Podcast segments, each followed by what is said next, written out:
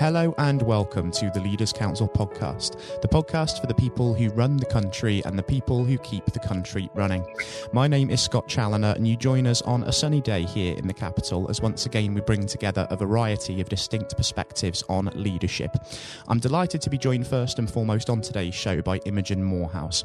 Imogen is the CEO at Vicon Motion Systems, an Academy Award winning company which specialises in developing motion capture technology, delivering the most precise, reliable data in any movement analysis application. Um, Imogen, very warm welcome to you and thank you ever so much for joining us. Hi there. Hi. It's a real pleasure having you, Imogen. And um, the reason we're here, of course, is to discuss leadership and really bring that into focus. But considering that today's generation of leaders is probably going through one of the greatest challenges of our time, I think it's fair to say, in the shape of the COVID 19 situation, I feel it would be remiss of me not to ask you just to what extent the pandemic has affected you and your operations over the last few months. Sure. Um, we are um, a global a global business, and we also have um, a combination of staff and disciplines within the company. So, in fact, as March um, kicked in, we were having to make decisions around several things. Uh, those who had to be within the, the offices to work and, and to carry out their functions, and those that perhaps could um, work from home um, without too much challenge.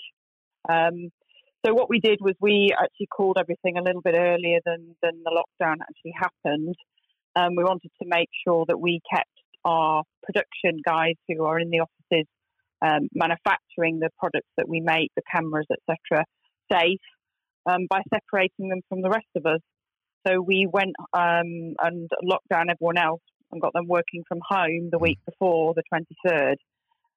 I think it, a little bit of settling obviously took took a bit of time because you have a situation, especially with with with people with children, um, trying to manage their work home life from home. Uh, but within a, a, relatively short period of time, we were able to settle um, quite quickly. We closed our building down completely for two weeks when there was a very high level of uncertainty uh, around the situation in the latter part of March and early part of April. And we sent our production guys home. We didn't furlough them, but we just told them to go home. We just felt it was safer. And then we brought them back just after the Easter break.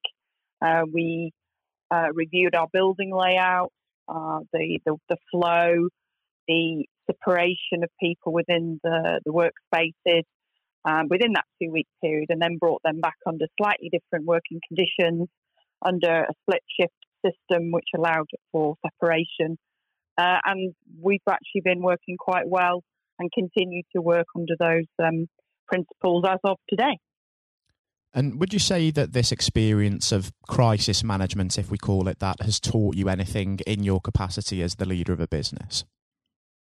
Um, uh, what it has done is reinforced quite the quality of the people that we have in the company, which I'm delighted about. They, the senior managers have all stepped forward, um, been proactive, and the staff have all been very accommodating. I think what it, it does in, entail is it makes sure that you're you're, you're over communicating um, during these sort of times rather than under. So we've been making sure that we've been keeping the staff up to date. I'm meeting with my managers more regularly, perhaps, than I would have done if we were all in the office. And of course, globally, I have the offices in um, in Australia, New Zealand, Los Angeles, and Denver. So there's obviously been an, an, an international element to the conversations as well, with different stay-at-home practices um, kicking in and out in those places as well. So the communication and, and making sure that people people are being cared for has been has taken up a little bit more time than it probably would have done um, under a normal, shall we say, normal life. And do you think that there is going to be a future for the conventional office space in the workplace under the uh, the new normal, or do you think that there'll be more and more people working remotely on a personal basis? I think there's um, certain certain disciplines where working from home um, most of the time will not affect our business too too too much. But I feel that I certainly, from my own perspective, have found this time where a mixed modality is probably more likely. The the ability to be flexible with people's time. You're as long as you're getting the job done. Does it matter where you're getting it done? Um, a little bit of a bit of both, I think, will be more normal moving forward because there's uh, so many advantages to having the mixed system as well from a work life balance perspective mm-hmm. and um, an environmental perspective. But we have now realised there are certain certain things that need that are better done face to face. So we are re, re, going to recommence some uh, departmental meetings in the office just so that you've you've got that face to face contact. Um, as the schools go back, that was a big thing for us was to mm. make sure that when we're asking people to travel again and to to, um, to have these slightly mixed weeks, that we want to make sure that that happens when other other parts of their lives have, have become um, arranged and, and, their kids uh, and the childcare is is understood. Mm, for sure. If we now shift focus ever so slightly, Imogen, just to address leadership in a little bit more of a broad sense, I always like to ask everybody the question what the word leader actually means literally to you. So, what do you feel the role of a leader actually is?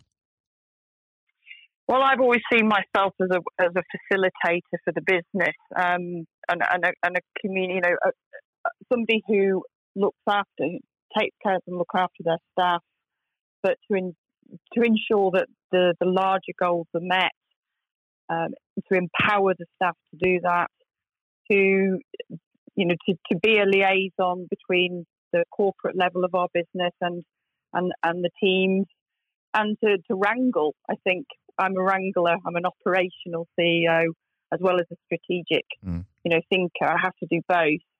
Um, and also, I've always tried to set an example to everybody to you know, to to try and be a person that they respect um, and that they they want to to follow and and to believe in in the way that I feel the business, the direction the business should go in, um, and just try and be just try, and be a, a, good person really, and then I think people respond to that um, rather than than perhaps other styles of leadership. And thinking about how the COVID 19 situation has really thrust the importance of mental health and well being back into the mm. limelight mm. as well, just mm. how important are those elements within leadership, both in terms of safeguarding your own mental health and also that of those around you? Yes, that's, that's been, that's certainly something that has um, come to the fore. I think the the challenges of isolation, the challenges of, of having, you know, um, a lot of people in people's houses. It's sort of a bit of both, it's an isolation and then also the opposite. We've had we we are taking making sure that our our our, um, our teams are okay. There's been a lot more conversations that my staff have been having with their teams around that, rather than just how they how they're getting on with their job. Um, and that's that's certainly true all over the all over the, the world. And um, I, I, in fact, I've had quite a lot of conversations with the US, the US team around the you know the mental health part as well. So we are taking a care to that, and um, it, it is an interesting an interesting point. Myself personally, I found the the ability to have the time, the additional time without the commute time just to, to have the focus on certain things much better for me personally, but I know it's been challenging for others, and we're taking a care to that. Mm. And of course, Imogen, you're somebody who's been um, in the role of business leadership for quite some time. Of course, you've been in your current capacity, correct me if I'm wrong, since 2012, I think. Um, but you That's have correct. been in management roles just a little bit earlier than that as well. I think you became MD in uh, 2008, from what I've got in front of me here. But if mm. you could channel all of the experience that you've got from essentially being in those managerial roles and then maybe offer some advice to some younger people who may be tuning into this and listening who maybe want to make it in leadership roles themselves make it in business what sort of advice would you go about giving them um, Well, I think the thing is that my approach was always to be try and be the best person that I possibly could be and go the extra mile, um, but also to put myself up for these roles. Um, in several cases, I didn't just I wasn't just given the promotion; I went and asked for it. So you have to believe in yourself that you you can add value, and you you don't go and ask without reason and without evidence.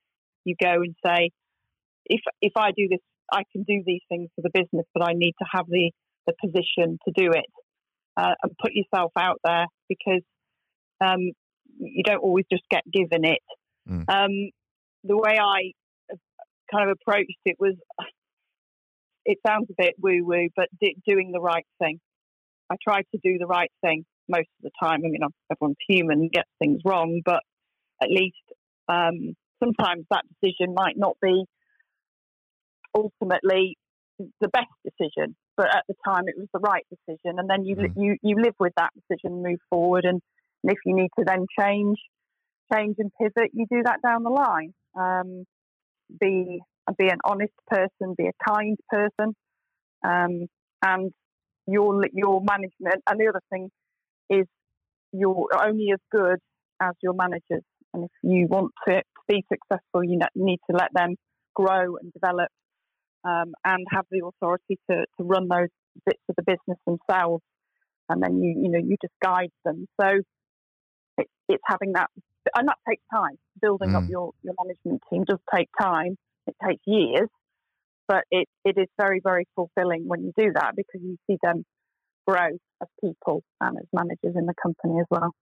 Mm, absolutely. And I think you raised a very important point about mistakes just now as well. You have to be able to essentially make mistakes, learn from them, and use that to develop and improve because ultimately, I don't think we can ever really hope to be effective leaders in um, our professions. I think that's a hugely important point to take away there. Um, it is. And mm, it's easy to be a leader when everything's going well. Mm-hmm. But that's not what you're paid for. You're paid for when the times aren't so good. Mm, exactly, and I think we're certainly living through that right now, aren't we? For sure.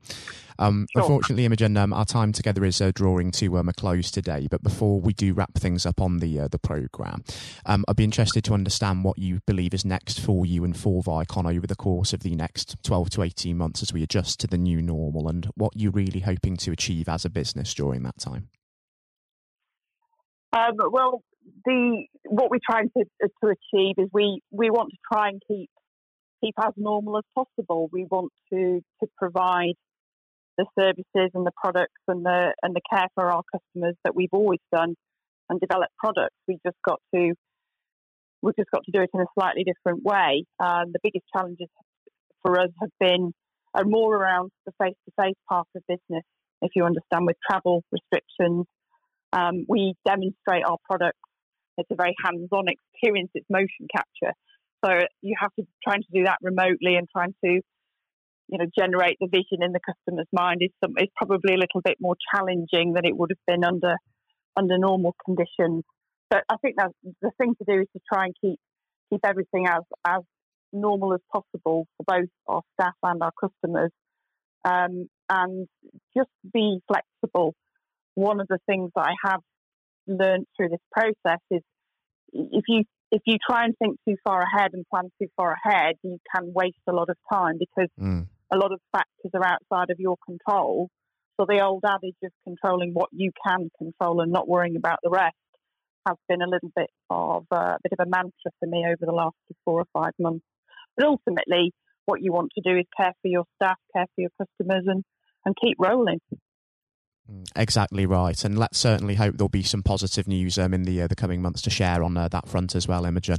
Um, Absolutely, I have to say it's been a real, real pleasure and also an incredibly insightful experience having you joining us on the program today. And I think it would be fantastic in a few months' time to perhaps welcome you back onto the show just to see how things um, are getting on, maybe in a few months' time. Excellent. That would be an absolute pleasure. Thank you for your time. I'd certainly relish that opportunity, Imogen. Thank you. And most importantly, do continue to take care and stay safe with all still going on in the meantime. And you. Thank you. I'm speaking today to Imogen Moorhouse, CEO at Vicon.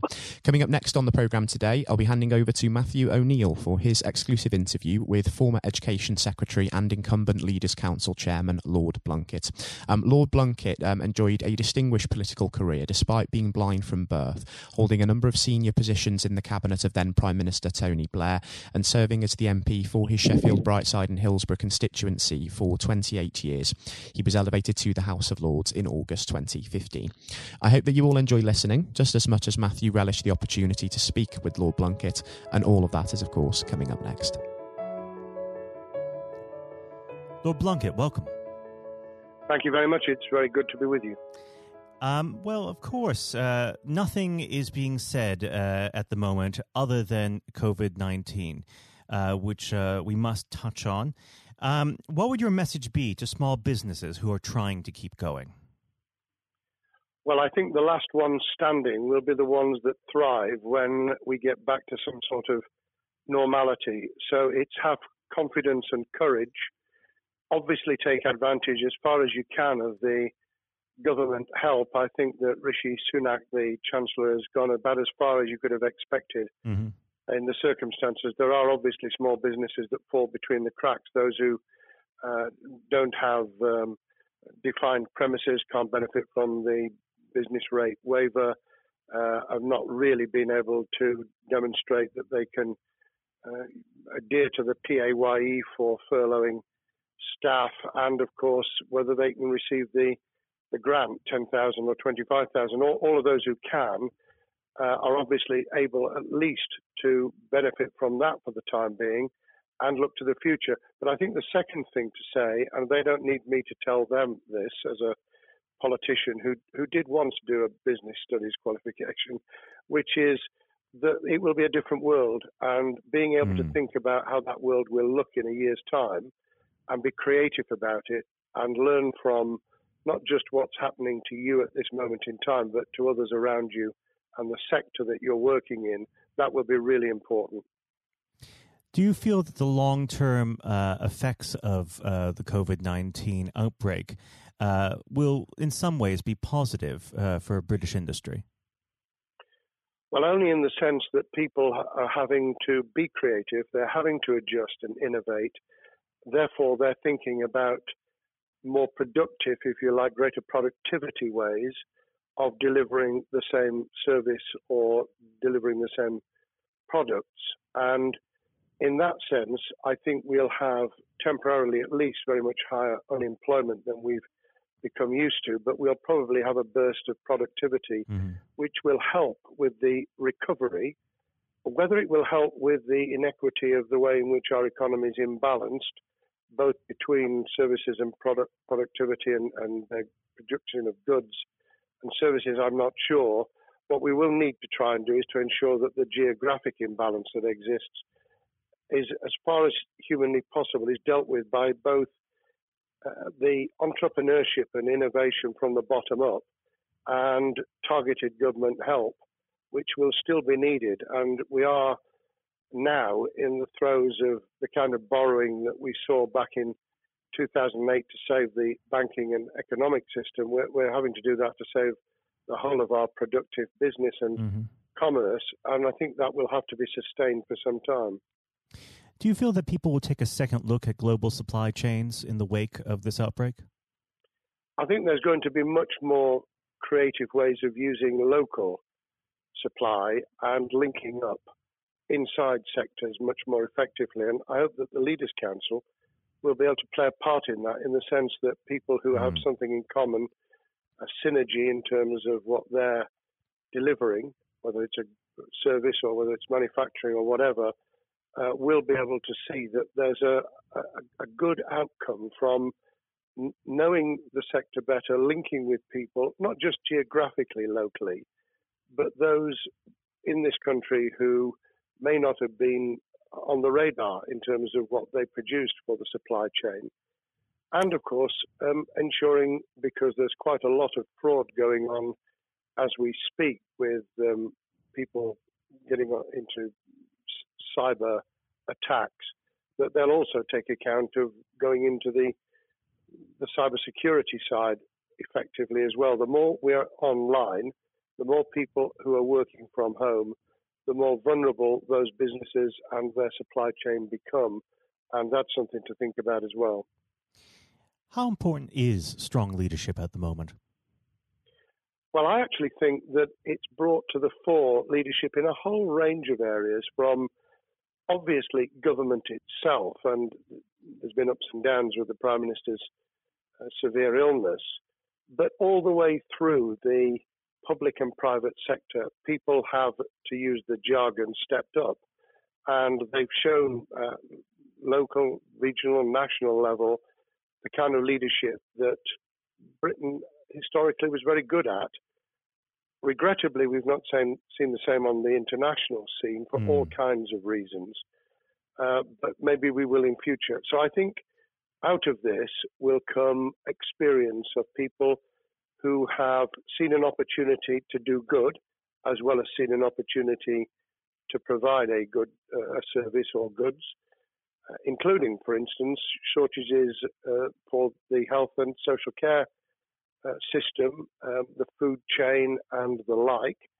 Uh, but also, I think, in terms of seeing the, the, synergy between the private and the voluntary sector and using people's uh, commitment to each other in a very positive way. I, am not sentimental about this. Things will revert. Mm-hmm. But actually, I think there's a, a kind of moment of moral judgment of people feeling that they've got a role to play outside the immediate survival that they're engaged in. And if we can hang on to a little bit of that social responsibility, that will be a very positive outcome. Absolutely. Now, what's your broad view of how the government is responding to this? Are you broadly supportive of their measures? Well, it may surprise people to hear that, that I have been very supportive. Of course, there's been legitimate criticisms about the speed of response on protective equipment and on issues relating to testing.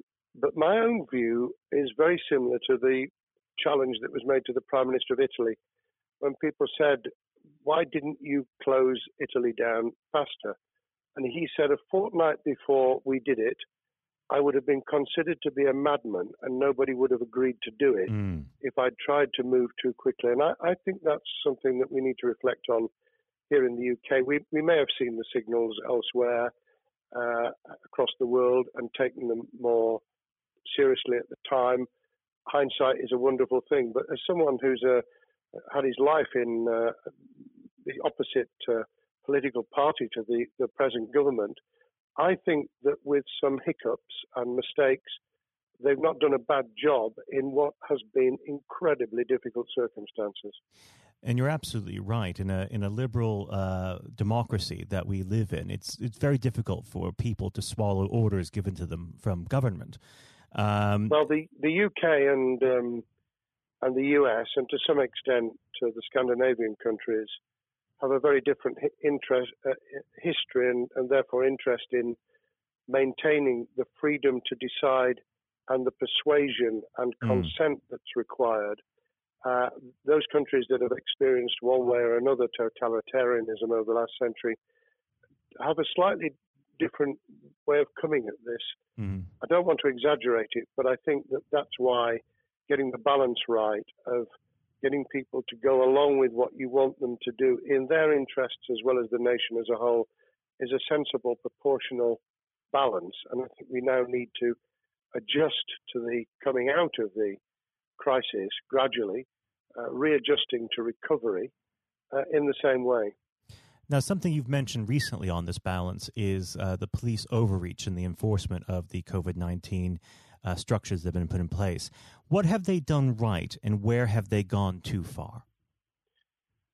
Well, I think that they were interpreting what was not necessarily as clear advice as it might have been for all kinds of reasons, because people were feeling their way. I think what's come out of it has been uh, a demonstration by local police services in some parts of the country that they could get people to do what was needed without the heavy hand of drones overhead mm. or people being told that they you know shouldn't be walking in the street because this was all about self isolation, not incarceration. It was about getting people not to pass the infection on to each other and therefore to provide distance rather than to make our lives a misery. Those police services that adopted that policing by consent and chivying people along did really well. Those who went over the top, I think, soon got a very substantial pushback. And one of the strengths of our democracy is that you could have that debate. People could say, I'm terribly sorry, we, we think the police force in our area has gone over the top. And that in itself is a constraint and uh, a readjustment. That, that's another strength of um, living in a country where you can have opinions and express them without actually being thought to be a fool.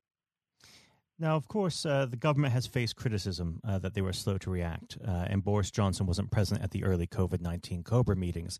Now, uh, number 10 has claimed that this is normal practice. Uh, the health secretary often chairs COBRA meetings uh, related to health. does this tally with your experience as a Secretary of State, or would you have expected the PM to be more hands on during the initial stages? I think different prime ministers do have a very different style. And Boris's style, which I think will now be considerably adjusted, was very swashbuckling. In some senses, delegating is a good thing, uh, as every leader of every business or public service knows.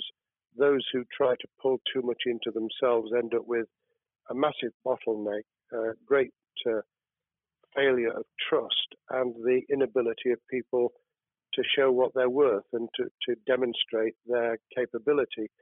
So I, I, I'd be very wary of jumping in and saying he was wrong to delegate the essential Cobra meetings. What I was surprised about was that he didn't um, chair the first couple because mm-hmm. my experience with Tony Blair for the eight years I was in cabinet was that Tony was a great delegator, but he would get a grip to begin with, watch what the difficulties were, and then give people direction and confidence to be able to get on with it. So looking back, I think Boris himself probably thinks, God, I wish I'd spotted the signals from elsewhere in the world more rapidly and I'd just been there. However, this also raises another issue. All of us in positions of leadership need good teams around us. Mm-hmm. I think after this is over, he will be assessing those who really did step up and those who demonstrated their inadequacy. I think we'll probably end up in a year's time with a much stronger cabinet than we have today. Well, absolutely. And of course, uh, we've seen a, a significant uh, drop in the visibility of uh, certain special advisors like Dominic Cummings uh, during this uh, entire period. So it'd be interesting to see how that pans out. Um, well, now- it's certainly readjusted the role of those behind the scenes with those who should be taking the decisions having received advice. Obviously, there's been a complete transformation in the profile of experts, if I might use that term, who'd previously been denigrated. Mm-hmm. Scientists, medics, people with behavioral science uh, understanding. My only criticism was were we getting wide enough advice? Were we narrowing it too much to a couple of key centres in London. But that's because I've always been adverse to everything being London centric. I think there's great expertise, wisdom, experience out in the sticks, and uh, we should use it. Uh, rightly so. Um, now, was part, pandemic planning part of your time as a minister, particularly perhaps uh, when you were Home Secretary? Well, it was, but it was on the back of risk arising out of counter-terrorism measures. Right.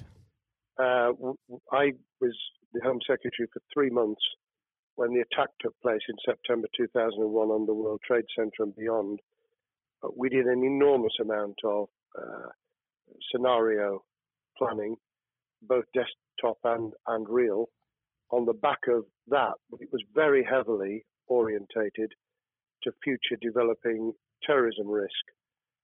I certainly got involved with talking about pandemics. I remember being at a seminar in Edinburgh where the university there had done a lot of work itself on the issue of pandemics. And of course, we, we saw SARS and other things emerging. I, I think it would, people have criticized the government for not picking up the report from 2015, five years ago. I think that what happens is human nature kicks in, you deal with what you're immediately faced with. Mm. You you can you can sponsor reports. This is true of business planning, of course, as well, and scenario planning for what business continuity will look like, recovery plans for business, what will happen if um, there's a cyber attack, what happens if there's an energy sh- shutdown. Um, these kind of things you, you can look at, but you're immediately turning your eyes to what's in front of you. And had we picked up a bit more on the danger from Ebola and SARS and what have you in the past, then we might have said, what if something hits us in the developed nations that we don't have a vaccine for, mm-hmm. that we can't immediately whisk up uh, protective materials or equipment or, for that matter, medicines that help with recovery, all of which we now see are a danger. I think this will make an enormous difference to the planning for the for the years ahead. I hope it will be widened so that we don't just look at what's happened, but very rarely do you see something exactly repeat itself. Some of the circumstances will be, but others won't. So that's why I've put emphasis in what I talk about on looking at the other virus, the cyber attack uh, scenario, mm-hmm. which could be just as dangerous in a uh, a world of just-in-time provision. One of the miracles of uh, the modern developed world, except for the very poor, has been the distribution of food. A lot of it on computerized, uh, technologically advanced systems. If that were to come down, we'd be in real trouble. So I think we need to think those sort of scenarios as well. So, have a full plan across uh, both sectors uh, biological warfare, pandemics, and uh, cyber warfare. Yes, and to do so on different levels. I think, again, thinking of thinking global but acting local, we mm. need a lot more to think about what would happen if something took shape that actually broke down those national and global chains and how we would cope. And without, uh, obviously, we've got enough fear and anxiety to last a lifetime without uh, creating even more anxiety. We can think about those things for the future in a more rational way, I think. Now, aside from the physical uh, threat of the virus, one of the things that people are vastly worried about is the effect on uh, the economy, not just national economy, but also the world economy. Um, now, it, it, has been said by certain parties, um, and uh, I'd like to garner your uh, thoughts on this. Is there a danger of the effects of the lockdown being even worse than those of the virus? Were it be prolonged, I fear that that balance would tip the other way. It is about proportionality. It is about balance. It's the wisdom of Solomon, really, to to get the moment right when you start to move and then to move quickly. There's no doubt whatsoever that we are stocking up, not just on the economic and employment front, which will be devastating enough, but on the health and social well-being front, enormous challenges. And they will need careful handling because there's a lot of people whose lives, for a variety of reasons, are at risk in the future on a scale that we've been dealing with over the, the um, immediate handling of the pandemic, concentrating really hard on those affected by COVID 19, those sadly who have died or been seriously incapacitated, that will roll over into the economic, the social, the mental health, and cultural well being of the nation, and that will need all of us to pull together as well. Absolutely. Now, do you believe the government's doing enough for business?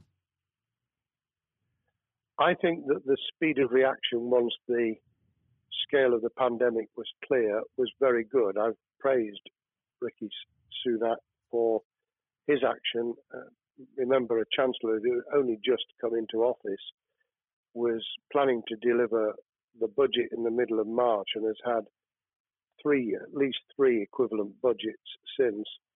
I think he's handled it very well. Understandably worried now about what we're doing to our economy. The level of borrowing is sustainable because of low interest rates, but it reaches a point, of course, where it, it tips over so that you can't then do the kind of structural investment requirements that the government were laying out before and in the March budget. And mm-hmm. those will have their consequences as well as a planned payback over many years. I think we've learned something over the last few months. We, we needed to take immediate action. We don't want another round of austerity equivalent from 2010 through to 2019. I don't think the nation, on the back of what's happened and the challenges we have, could take that. And therefore, we need a different plan, economic plan, over a much longer period, just as we did from the Second World War all the way through to 2002, when the final American loans were paid off.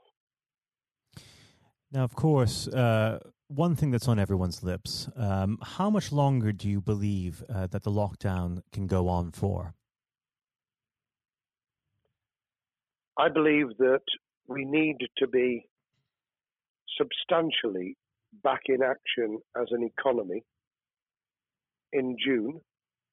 This obviously is led in terms of places where people would meet in large numbers, having to uh, adjust to the fact that it will be longer for them. And sadly, that will involve business closures. It's why the Chancellor extended the furlough scheme to the end of June. Mm-hmm. But unless we, we get things moving in June, I think we'll run into the summer where all kinds of services and industries will have a chain reaction effect. And what happens with one will then have a major impact on another. And then you get the skittle effect where things get knocked down that you hadn't perceived were going to be affected. So I very much, I were in government, and I always think of things in that context, what would I do if I were in government? I would be on the side from the second week in May on the side of the Hawks in terms of saying we've got to start moving and we've got to do so with the collaboration and cooperation of the public who have got the message, who did behave, who responded magnificently. Let's try and get back, perhaps, you know, doing things differently for a time, but substantially getting back to business as usual. unless we do that, then those areas that can't and wouldn't expect to be back in action immediately get pushed further into the middle of the year and the autumn, and then they become unsustainable. Now, of course, um, one of the other major developments we've had recently are the changes in the uh, the Labour Party. So, if we could just uh, speak on the Labour Party for uh, a while. Um, this might sound like uh, an obvious question, but uh, how does uh, Sir Keir differ from Mr. Corbyn? Well, I'm biased because I believe the Labour Party um, has come out of four and a half years of a black hole of a nightmare, mm. uh, where it neither represented a, a, a uh, credible opposition nor uh, an electable government, and the combination was to let those who supported the Labour Party and needed some of its policies uh, let them down very badly. Sir Keir Starmer both is a highly intelligent uh, professional lawyer who, as Director of Public Prosecutions, led the service well, uh, had to take difficult decisions at a time of austerity, understands the world beyond Labour members, but has been able to do business with those who originally supported Jeremy Corbyn mm-hmm. and was able to command support from them. His creation of a balanced shadow ministerial team has been very encouraging. Um, I, I, supported Lisa Nandy, who he's made shadow foreign secretary, because I thought she understood the north of England and uh, the uh, the disaffected uh, Labour former Labour voters. But I believe that Sir has taken on board those who have something really sensible to offer and I believe he will be both a, a great leader of the opposition. More importantly, he will then present himself as a credible alternative prime minister. And all governments need an alternative government at their shoulder. Mm. Uh, it was true of us from 97, and it took the Conservatives some time to recover and to get to that position, but they did, and the Labour Party will, and that's crucial for our democracy. All of us need to understand and appreciate that a living, breathing, functioning democracy requires uh, a credible, confident, and uh, in many ways uh, supportable opposition as well as a government that we clearly want to do well because none of us want, as we didn't with the COVID crisis, none of us want the government to fail. We want to see our economy recover. We want our social well-being to t- be taken into account. We want to overcome deep-seated inequality and poverty, and we want to do it with enterprise and entrepreneurship and business playing their role. And that is about leadership nationally, locally, in the private and the public sector. People with ideas, with confidence, with the ability to pull teams around them. Above all, to have some idea of what it is they want to achieve and a very good idea as to how to achieve it. Now, of course, one of the biggest problems Sir Keir is facing will be tackling the party's anti Semitism problem. Uh, there has been a recent internal report that has been quite damning. Uh, what's your response uh, to that report, and what does Sir Keir need to do in response? Well, there are two reports. One, which is being produced by the Equality and Human Rights Commission, uh, which he will, and has already indicated, will implement in full. The second was a leaked report put together by the supporters of Jeremy Corbyn, 800 pages of private uh, interchanges on social media, which he has, uh, Keir Starmer set up an investigation to identify uh, who did it, who leaked it, what the content was, does it have any salience and lessons for us, and where necessary, action will be taken. So I hope that uh, as he moved very quickly to reassure the Jewish community, so he will be able to take the necessary steps to back up that reassurance with the kind of actions that says that this was a blight on a historic great political party that all of, us, all of us were ashamed of. We've been able to put that behind us and to move on to facing the future with confidence. What's the one king, uh, key thing that Sir Keir needs to do to restore Labour as an election winning party? I think Sir Keir Starmer's major challenge is to convince sceptical voters that Labour has not only reverted to a party that they can support because they can see it acting, developing, presenting as a credible alternative government, mm-hmm.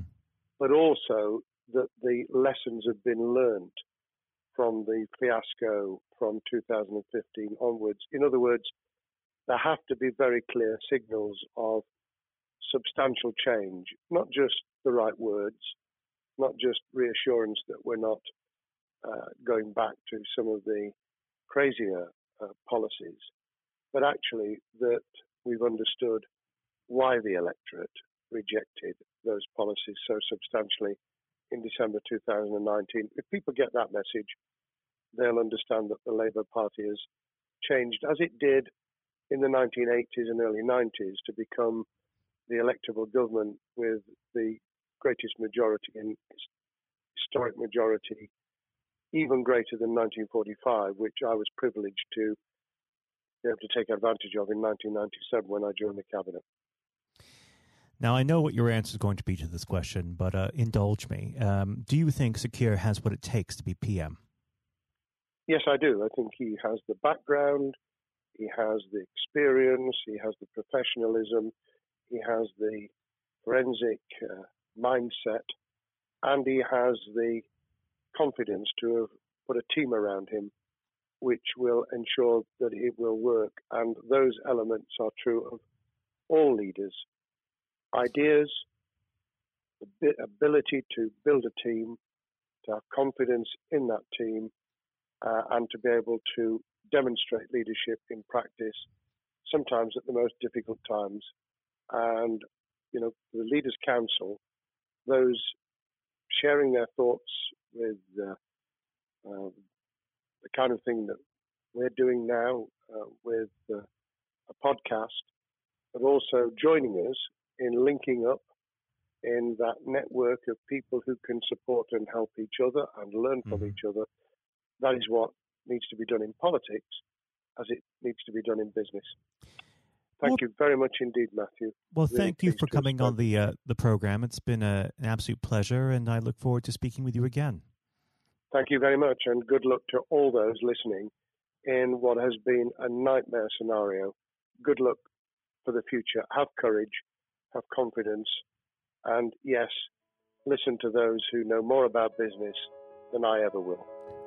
Thank you, Lord Blunkett. Thank you. This has been the Leaders Council podcast. Thank you for celebrating excellence in leadership with us. I've been your host, Scott Challoner. Until next time, goodbye. Thank you for listening to our podcast. The views expressed within the podcast do not reflect the views of the Leaders Council of Great Britain and Northern Ireland, its parent company or subsidiaries, members of staff, or other guests of any other person therein associated.